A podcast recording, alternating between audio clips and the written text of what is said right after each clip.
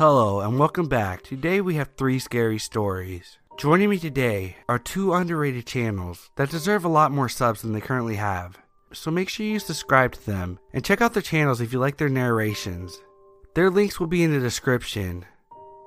Lighthouse Horror will read story number 2, and Viidith22 will read story number 3. In the mid 90s, I used to be a photo technician. Those were the days when all you could do on a phone was dial a number, and if you wanted to take photos, you brought your camera containing actual rolls of film that you had to drop off at the store to be developed. Amazing how times change. As far as jobs go, I couldn't complain. The pay and hours were solid, and I was pretty much my own boss. But there was one thing I never really got used to. Looking at photos of complete strangers always felt slightly intrusive, even if they knew I was doing it. Spending hour after hour in an ominously lit, dark room filled with chemicals so you could take a peek at the memories of people you had never met is inherently voyeuristic. It's almost like going through someone's stuff. So that's why I always make sure not to get too interested in what photos I was developing. Some days I like to pretend that I was in a government lab developing film for some type of top secret project. But the reality was nowhere near that. Usually, the most exciting pictures I dealt with were holiday pictures of parents wearing ugly Christmas sweaters, before they were a joke. One day, I was delivering some photos from a drop off order. I had done the initial process and was now checking on my work to make sure it had come out okay. Everything looked fine, the colors were normal, and the images were just as they should be. Since this was back when someone could have red eye in the pictures, they weren't exactly the model of clarity and detail we have now but they were acceptable. I was just about to put these away and start on my next order when, for some reason, one of the photos caught my attention. Most of these pictures were shots of the outdoors that someone took near a park or something. There are some beautiful shots of a lake filled in on every side with dense pine trees. It was gorgeous to look at, but there's something a little off. One of the pictures showed a family of five gathered together in front of a cluster of blue sparse trees near a pond in the afternoon. In the left corner near the edge of the shot, there was a shape of a person. There wasn't much you could tell, but there was definitely a person standing there, wearing what looked like a black shirt and blue jeans. It's clear from the picture that the photographer was either ignoring the person or most likely had no idea that the person was even there. There was nothing obviously alarming about it, but it reminded me of one of those blurry Bigfoot pictures that were on the front page of some of those tabloids. It was something about that lone person lurking out in the woods that looked slightly creepy, but a random person making it into a shot happened a ton in pictures, especially back then. So I finished the order, went on with the next batch, and forgot about the picture. Three weeks later, I was going through a totally different order when I found another strange picture. Except this one was different. Instead of the great outdoors, this picture was from a birthday party of some sort. In the picture I was looking at, everyone was inside of a massive dining room and clustered around a big dining room table, while the birthday girl, a blonde girl who looked like she was about 20, was blowing out the candles of her extravagant white birthday cake. But what caught my attention was the large bay window that everyone was facing away from. There was a man standing outside closely watching everyone inside. He was average looking from what I could tell, but what caught my attention was his expression. He wasn't standing out there with a woeful expression that said he was left out. No, this guy was intentionally watching them, like one who watches an animal at a zoo. I wasn't 100% sure, but I thought that he may be looking at whoever was taking the photo. Either way, I had no idea what to think. Was this a relative that was trying to pull a prank on the birthday girl or something? I've seen plenty of awkward and downright weird family photos, but this one seemed different. I've seen enough awkward family photos to know that you can recognize them almost immediately. They have a unique charm that gives you a good laugh, but in a heartwarming, oh, my family is just like that way. Since there wasn't anything I could do about this weird picture, I checked the rest of the pictures, packaged them up, and kept on with my work. But this time, I couldn't shake the image. Over a month later, there was another weird picture. The setting this time was some kind of pool party. From the looks of the flag themed decor, it was some kind of 4th of July get together. It looked like a fun time, plenty of people waving sparklers and eating grilled hamburgers and hot dogs, in between taking a dip in the in ground swimming pool. as the day turned into nighttime, the pictures now showed people gathering around a large campfire where they roasted marshmallows. My stomach dropped when I saw someone in the pictures who looked like the guy from the birthday party picture. What gave him away was the same expression I had seen before unflinching, unsmiling, and out of place amidst all the holiday festivities. This time, he was in the next to last photo. The picture was from a huge gathering at some park. All the people were spread out on blankets and folding chairs. I figured everyone was there to see some fireworks. I didn't recognize the location or the other people in the shot, but there was no mistaking the man I saw peering at the group from far in the background. Was this a stalker or something? Because there's no way this could be a coincidence, especially because all the orders were placed under different names. The weird part was that the people in these pictures were completely different from the other ones I had seen before. The only similarity I could tell aside from the strange man was in both instances he only appeared when there was a photo of a large group of people. The old saying, a picture says a thousand words, is very true at times, but sometimes you wish it would say a thousand more. I had no idea what the context was for the stranger in the pictures. Worse, there was nothing I could really do. All I had was the name that the respective orders were placed under, and that was it. Ignoring the chill that had washed over me, I finished the order and went on to the next. I managed to forget about what I had seen until one night, about two months later. I was manning the customer service counter for the night and was just getting ready to go on break when I heard a telltale bell chiming. That meant that we had a customer. Putting my stuff down, I strode out of the front to take care of things. How can I help you? I asked the customer whose back was turned to me. Hi, I have an order to pick up. I believe my wife placed it under the name Crawford. He turned to face me and my stomach dropped somewhere around my knees. It was a strange man from the pictures. Same closely chopped hair and unreadable expression. Of course, I managed to say while checking the cartons of packages ready for pickup. Crawford was mercifully near the top, I wasted no time grabbing it and returning to face the guy. Here you are. It will be seven ninety five. Gave me a ten, and I quickly made change. Is there anything else I can do for you? I asked over the deafening sound of my own heart rate. Oh no, thank you. This is plenty. Between the two of us, I'm just happy to finally get some time off work. I'm in law enforcement, and my schedule is a mess. He added, while showing me the legit badge and ID from inside his wallet. No kidding. Yep, I've been doing undercover work for the last few months and it's finally over. That's why I'm thrilled to be doing something as ordinary as running errands. You should be able to read it all in the paper tomorrow. But there was a serial killer operating around here. His victims were all people he knew personally. He would go to their houses for holidays and stuff, and they never suspected a thing. I'll give you this he was clever. Since he never wanted to have a picture taken there, he would instead volunteer to be the one to take the big family pictures for everyone. I even watched him do it a few times myself. Scary stuff, huh? Very. I agreed as relief began flooding through my body.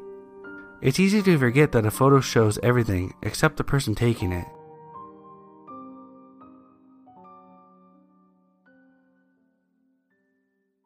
My girlfriend had been the first to see it while I had been the first to see her. Tara, what the hell are you doing?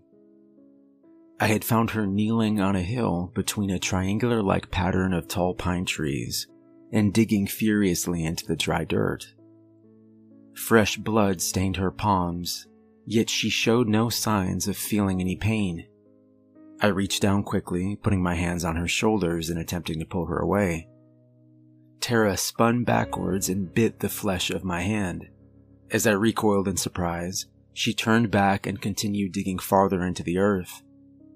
I sat down a few feet away, put pressure on the wound, and watched in a mix of confusion and dread. We had decided on camping for our anniversary. The two of us were experts, not to be arrogant, but it's the truth, and I knew that we would be able to get ourselves out of any situation two campers could find themselves in. I hadn't expected to find what we did. The trip had started out normally enough, the first spot we found having four vehicles plopped in the parking lot. Nah, let's go farther, she had said, smiling and kissing me softly on the cheek. I want us to be alone. I smiled back. I wasn't about to argue. We went 30 miles farther north, and this time when we arrived at the campground, there wasn't a soul in sight. In fact, the place looked almost abandoned. An eerie feel, you know? A dumpster or two knocked over, I assume from bears, and the vines and various brush were starting to creep over the path and take over completely. We walked for three hours, stopping occasionally to kiss, and always joking about school. When you graduate, you mean if you graduate, Tara had said. I flashed her a sarcastic look, but couldn't hold back a smile. As the sun was starting to retreat behind the steady backdrop of mountains surrounding us, we had seen the shape of a snake slither off the side of the path. Tara screamed, running a few yards in the opposite direction. She was as brave a soul as I'd ever met, but snakes were just not her thing. I called back over to her, Hey, you should have said, why'd it have to be snakes? I shrugged. She didn't get the reference. Chuckling, I followed the yellow outline closely through the rocks and down onto a cool creek of the clearest water I'd ever seen, or at least I can remember seeing. Personally, I love snakes. After a minute or so went by and no sign of Tara, I looked down at my new friend.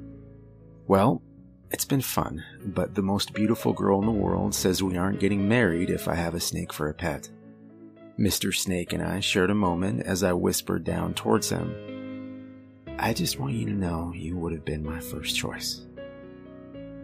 It had taken longer than I would have liked to find Tara once I reached the path again. In those few minutes, I wasn't scared. I mean, not in the traditional sense, but there was something. Dread isn't exactly right, but it's close. Premonition, maybe. That's when I saw her digging furiously between the pine trees, blood starting to cake with the dirt along her arms. She had bitten me, and I watched in horror as she continued. Jesus. Why didn't I get up to stop her? A last ray of sunlight found its way through a maze of tall pines and fell onto the black outline. It reflected back up into Tara's eyes, and she immediately began to cry as she fell backwards onto the ground behind her. Finally, snapping out of it and holding her tightly in my arms, I helped Tara walk a few yards away and sit up on a log nearby, and then turned my head back towards the black object in the ground. I somehow knew what had to be done. As I walked over slowly, she whispered, Don't go over there. I have to, I interrupted, kneeling down over the object. Tara had dug a little over a foot down into the hard dirt, and a small black mirror reflected back up at me. Besides the debris still covering the outline of its edges, it was in pristine condition, I realized. Without wasting any time, I reached into the pile of dirt next to me and was about to bury it again when it came into view. Inside the mirror was an old woman sitting in a wooden chair, in what looked to be the exact same spot Tara and I were in now. Three pine trees stood behind her, forming a perfect triangle. Her chair was in the very center. It wasn't exactly like a photo, it was more alive than that. Though she wasn't moving, it seemed as real as anything had before. I was so focused now on the woman that I had forgotten to apply pressure to my hand where Tara had bit me earlier. A single drop of blood slid down my arm and fell down with a plop onto the perfect black glass of the mirror. I watched as the old woman opened her eyes and looked up at me.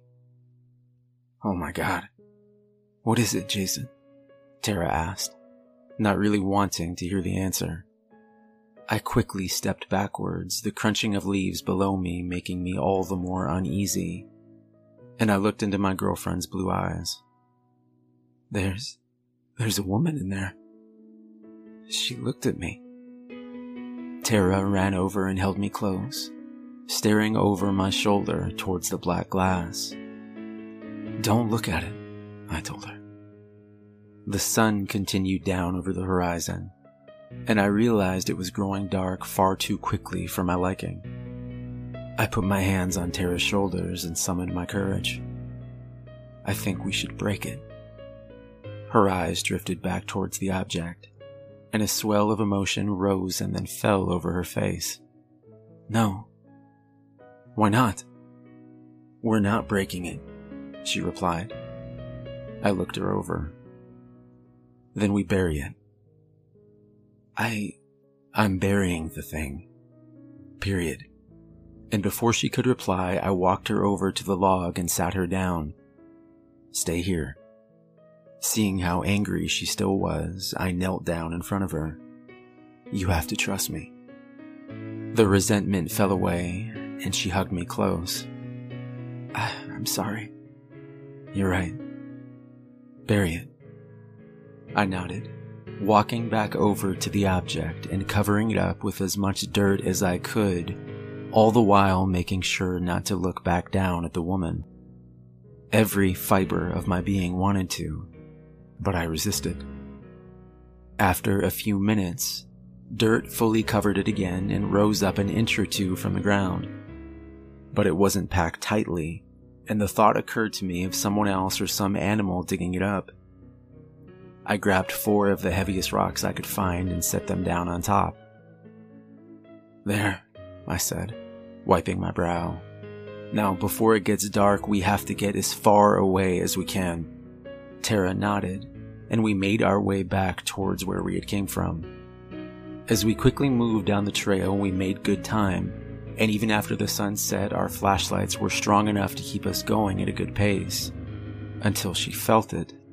Jason, I need to sit down, Tara said weakly. I sat down with her. I noticed that she looked thinner, almost frail. I think it's my hip. It really hurts, she said, reaching out to hold my hand. I looked around and then back at her. We can't stay here, Tara, I replied, attempting to help her up. Stop, stop, she yelled. I think it's broken. Did you fall or something? I asked. But she hadn't fallen. We just didn't yet understand what was happening. I checked my phone, and luck would have it that I finally had a single bar. When the helicopter arrived, the two of us flew together to the nearest hospital Tara was taken into emergency surgery for a broken hip, among other things. Her blood pressure had dropped significantly, and she was barely able to speak. Surgery was longer than expected, going on until dawn of the next morning. When we finally saw the surgeon, his eyes focused on Tara's mother. Please come with me for a moment. I stood to come with them, and he motioned towards me. I'm sorry you'll have to stay here. Only immediate family, and it's okay, her mother insisted. The surgeon nodded and led us into a more private room. Please sit down. Is she okay? Tara's mother asked. She made it through surgery, but. He trailed off. But what? I replied. He swallowed nervously and his eyes drifted down and onto the wooden desk in front of him. I've. I've never had an operation like this before. He took a deep breath. This isn't a medical diagnosis. But she seems to have aged. Tara's mom and I exchanged a confused look as he continued. I've never seen anything like it. I want to see her. Before he could reply, I continued. I want to see her now. He nodded, and after a moment, he rose and led us to the room she had been given. Tara's mother fell back against the wall and began to scream as she saw her daughter's body. My girlfriend looked over at us, her face withered and something beyond frail. She looked to have aged a hundred years or more. I rushed over, pushed away the shock the best I could, and held her hand. What's happening, Jason? She asked weakly. It's been five days since that night, and Tara is still alive for now. I've wanted to talk to her. I've wanted to go over the plan I have, but she's only awake for a few minutes at a time before fatigue takes over and she falls into a deep sleep. I think that I have to go back. I think I have to go back to those hills and those pine trees I think I have to dig it up again. This time when I see it, I'm gonna break it. Sometimes when I sit at night in my girlfriend's room and drift off to sleep, I can see that old woman inside the black glass staring back at me. I tell myself that I'm imagining it. I tell myself that it's only a dream. There is something that haunts me though. When I close my eyes and see her, the old woman staring back at me isn't old at all anymore. She's young. I was taking a shortcut through the old factory district when it started to rain. I hadn't noticed the sky swelling with dark clouds my head still throbbing from the sneaker sized bruise left from when Ethan Davis and his friends had jumped me at lunch period. After another day, I just wanted to lock myself away in my room where no one could bother me. Just one more year, I kept telling myself. Just one more year and I'd be done with school and this town forever. With my GPA, I might be able to apply for college early the gears of machines that had churned out steady pillars of smoke from the stacks of the great building had long since grounded to a halt, along with the economy. Businesses were abandoned and boarded up, the paints peeling away, revealing crumbling red brick. The skies were dyed in autumn gray, adding to the surrounding gloom of the area.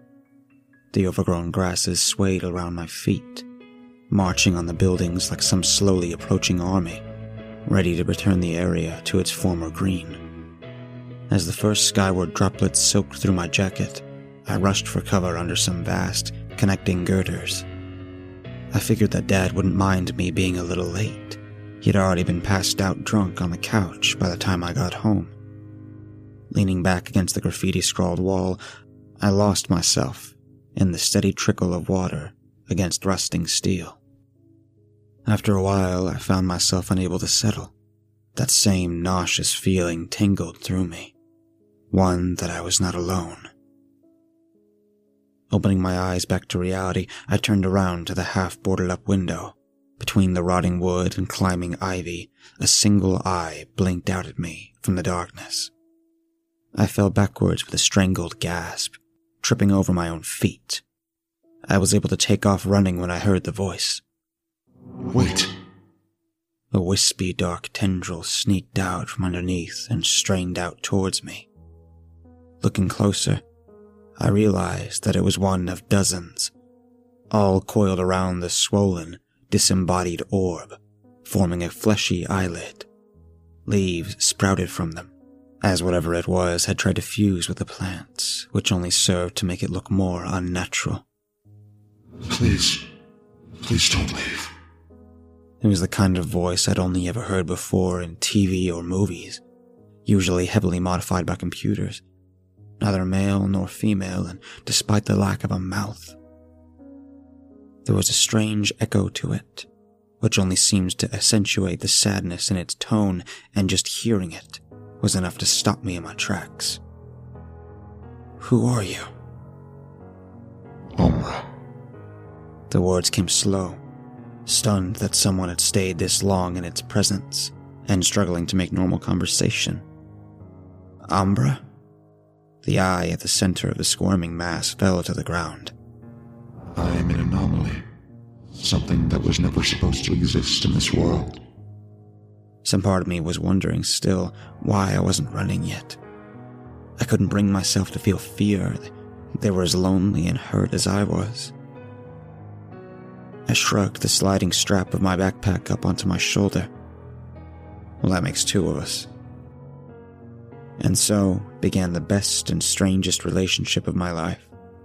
I soon found myself going down that way, not just to escape my tormentors, but just to talk to them.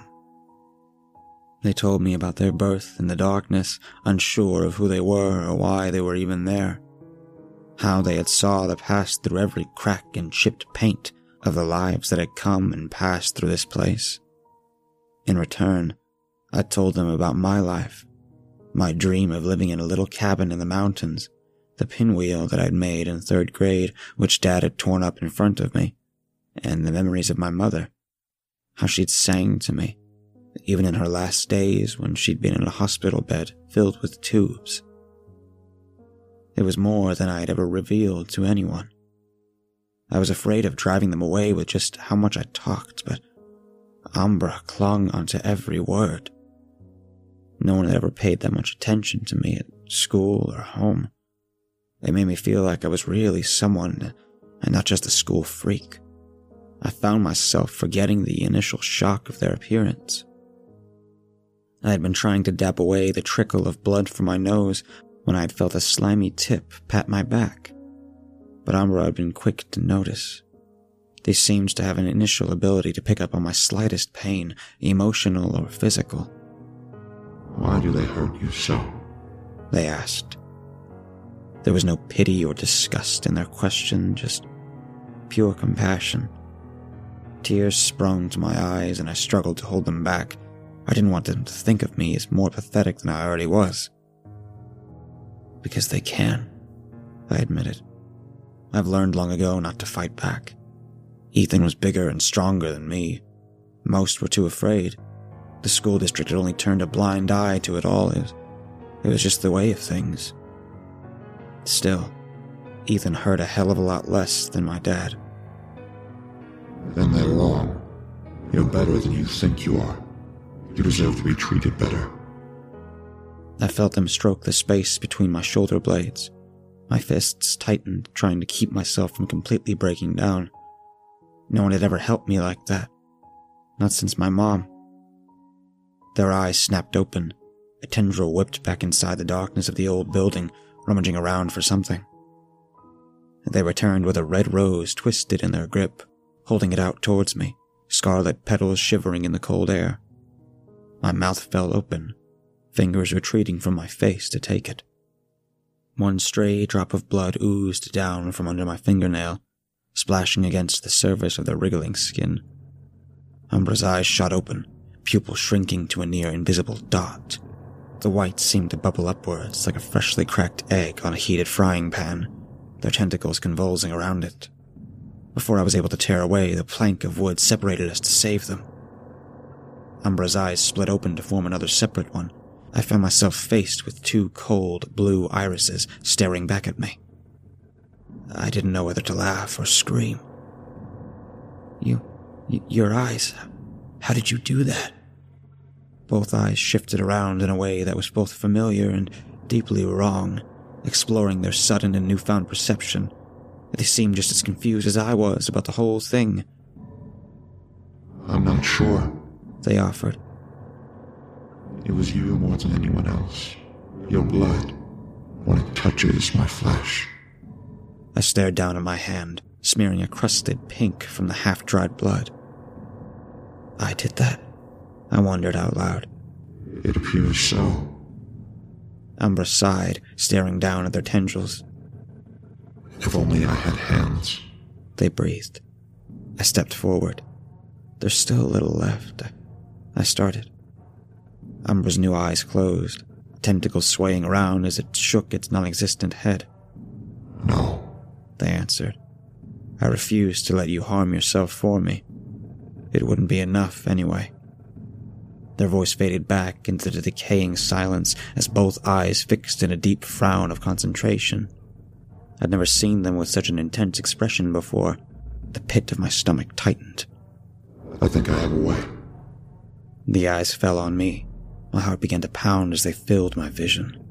I want you to bring the one who has caused you so much pain to this place. To me. A strangled cry escaped my mouth. Ethan? No. If he found you, he'd hurt you. I won't do it. I can't. Just trust me. Their wiry tendril curled around my index finger like a ring, silencing the growing fears in my head. When I saw the look in both their eyes, one that I knew was reserved for me, I, I knew that it would do anything for me. As the bell had signaled the end of the school day, I had made a point of sneaking around where Ethan could see me. They hadn't gotten a rise out of me for days, and most of his friends had lost interest, but Ethan was as determined as ever. Every day he would poke and prod, trying to trigger a reaction, and seeing me deviate from my normal routine was blood on the water, which he followed me with shark like precision. I winced as a crumpled beer can bounced off the back of my skull with a tinny crack, but I just kept walking. Hey, Peterson, he brayed out. What's the rush? What, you too good to talk to me anymore? The padding grasses turned into crunched gravel as he followed me further into the abandoned area. I prayed that they would be right. Fresh pain brushed across my abused nerves as blunt fingernails dug into my shoulder and wrenched me around the sight of Ethan's pasty, snarling face. Don't ignore me, you creepy shit, he barked. What the hell are you even doing out in this shithole? My eyes drifted over to the darkness of a nearby boarded up window, knowing exactly what waited inside. I didn't want to lose them. My head was spinning. But I remembered Umbra's words. Trust me. Ethan caught onto the direction of my wandering eyes, his own gaze falling on that building. A smile curled across his face, knowing something of value is inside. The words fell out of my mouth before I had time to stop them. Please, I exhaled. Don't go in there. He shook his head with a chuckle, grip tightening on my shoulder as he pulled me over. Stale alcohol drifted off every word he spoke. Keeping secrets from me? I thought we were friends. I'm hurt. Well, if you won't show me what you're hiding, he tossed me to the ground. Then I'll find out myself. I limped after him. Fear outweighed the pain. He paused, wedging his bulk under the plank and shifting through inside. Aside from Ethan stumbling, I couldn't hear any other signs of life in there. After a few minutes of walking around in the darkness, his chuckles went silent. I only heard one brief, inaudible exclamation of confusion before it trailed off into screams, the loudest and most horrific I'd ever heard. It was as if his very throat was being torn out. As quickly as it happened, it reverted into silence. Umbra. I called out, my voice bouncing off the vacant walls. My fingers clamp around the rain soaked wood as I squinted in. Inside of the inhuman tendrils I'd become used to, a pair of hands reached out. They were almost human, but a dark gray in color. The thick, twisting fingers that had brushed against the tips of my own outreached ones, the black fingernails pointing into steely tips. They were massive, the palms encompassing my own hands, eyes hovering forward out of the darkness. My chest sagged in relief when I saw Umbra's pale blue eyes instead of Ethan's greenish glare. Umbra? Is. is he? I began. Yes, he's gone. Emotion welled in my throat. Warmth flowed down my spine like the sun shining on my back. Thank you. The hands reached up to cup my face, thumbs stroking over my cheekbones, moving around to the back of my head to thread through my hair. Even with the size and sharpness, there wasn't a single millisecond of pain. My breath hitched to my throat. The tenderness with which they touched me was something that I once resigned myself to ever experiencing in my life. It was all that existed in that moment. It felt like home. Are you happy? They asked. God, yes. So happy, Umbra. I can make all the pain disappear. My eyes opened as they went on. I wouldn't just have hands. I'd have a whole body to hold you with. I can punish all those who have ever hurt you. Would you like that? My lower lip trembled. I, I couldn't try to deny it, but the answer was already there. Yes. more than anything. Their eyes remained unblinking, focused on me. Then bring them all to me. It was easier than I expected. I promised them drugs and lured them down, urging them inside. They compiled and one by one met their fate in the dark. Like Ethan, a brief scream would resound out before being cut off by silence, and they were gone from my life forever. Each new person brought a new feature to Umbra's form arms, a mouth, a nose, until they had a complete face. Every day, I find something new about them to fawn over. The joy that bubbled up inside me at knowing they would never hurt me or anyone else overshadowed any doubts. Unfortunately, even in a dead town like this, the disappearances of four people didn't go unnoticed. They overlooked me, believing it to be drug related, but I knew I had to stay away for the next few weeks, at least until the heat of the investigation died down. Umbra was still a constant worry in my mind. I didn't want to leave them alone again. I'll be fine. They reassured me in that gentle echo. I'm almost a person now. And that's all thanks to you. I can never repay for what you've done. I scoffed. I'm the one who should be thanking you. I leaned back against the wall. I hate that I can't see you as much. You're the only thing that matters, I said. I just want to see you. The real you. Those comforting yet hideous hands stroked the sides of my face, their mismatched mouth of teeth fixed into a wide smile. Be patient, Mellow. My time will come. In the passing days, Umbra was always on my mind. I craved their presence like a drug. Even Dad noticed my sudden shift in mood.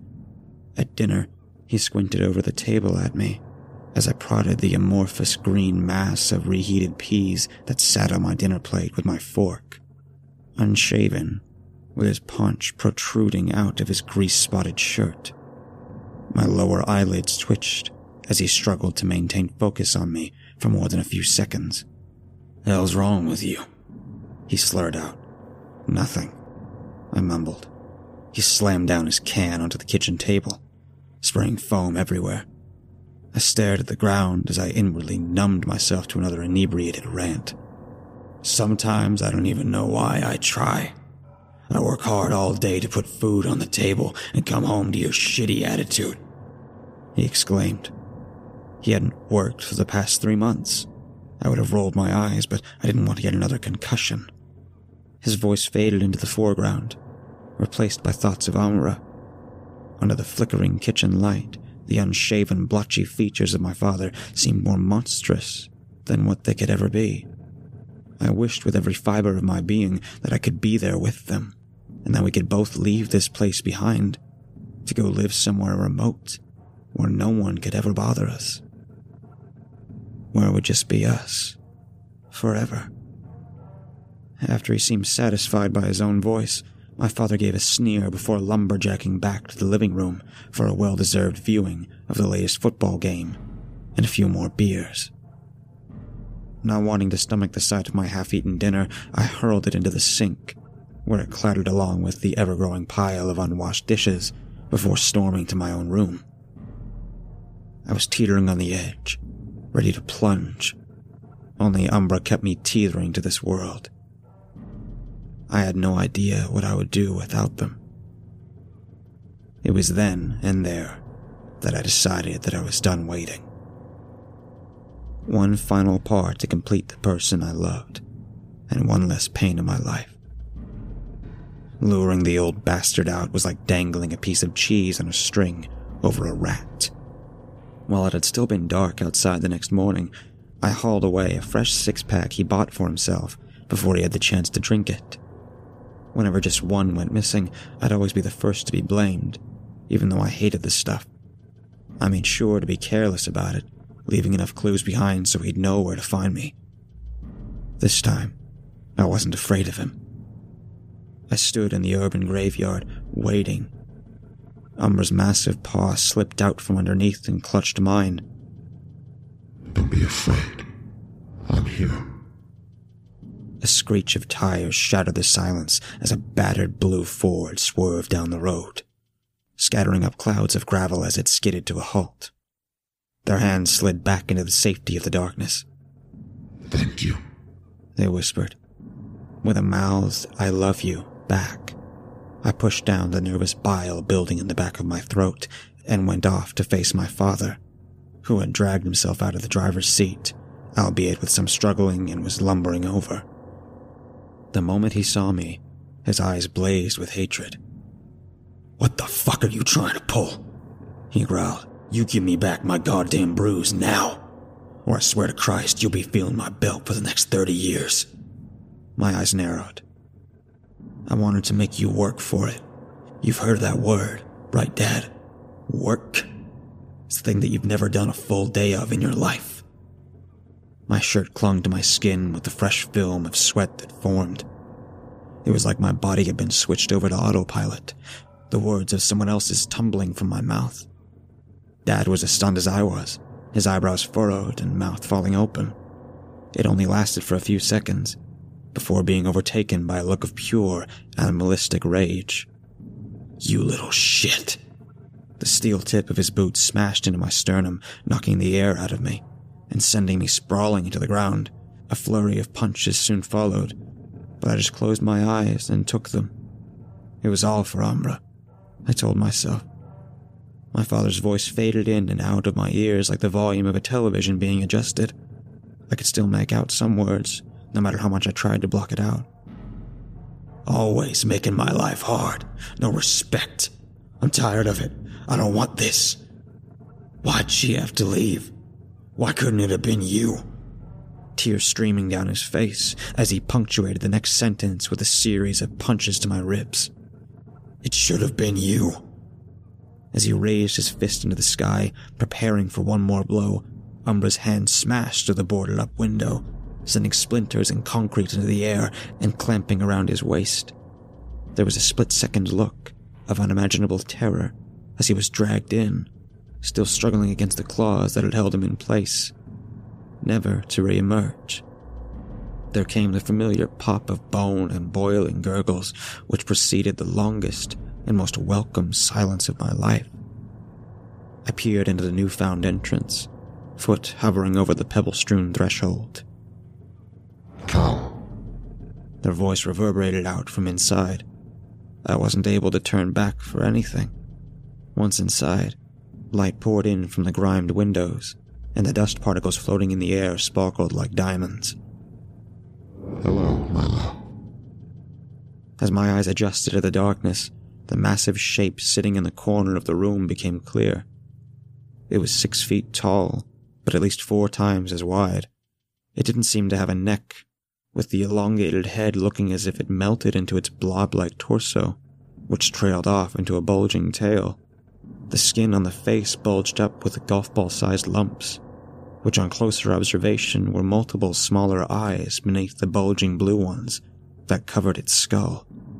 The patches of half forming muscle had fused to the surrounding metal and cement, forming ropey mesh.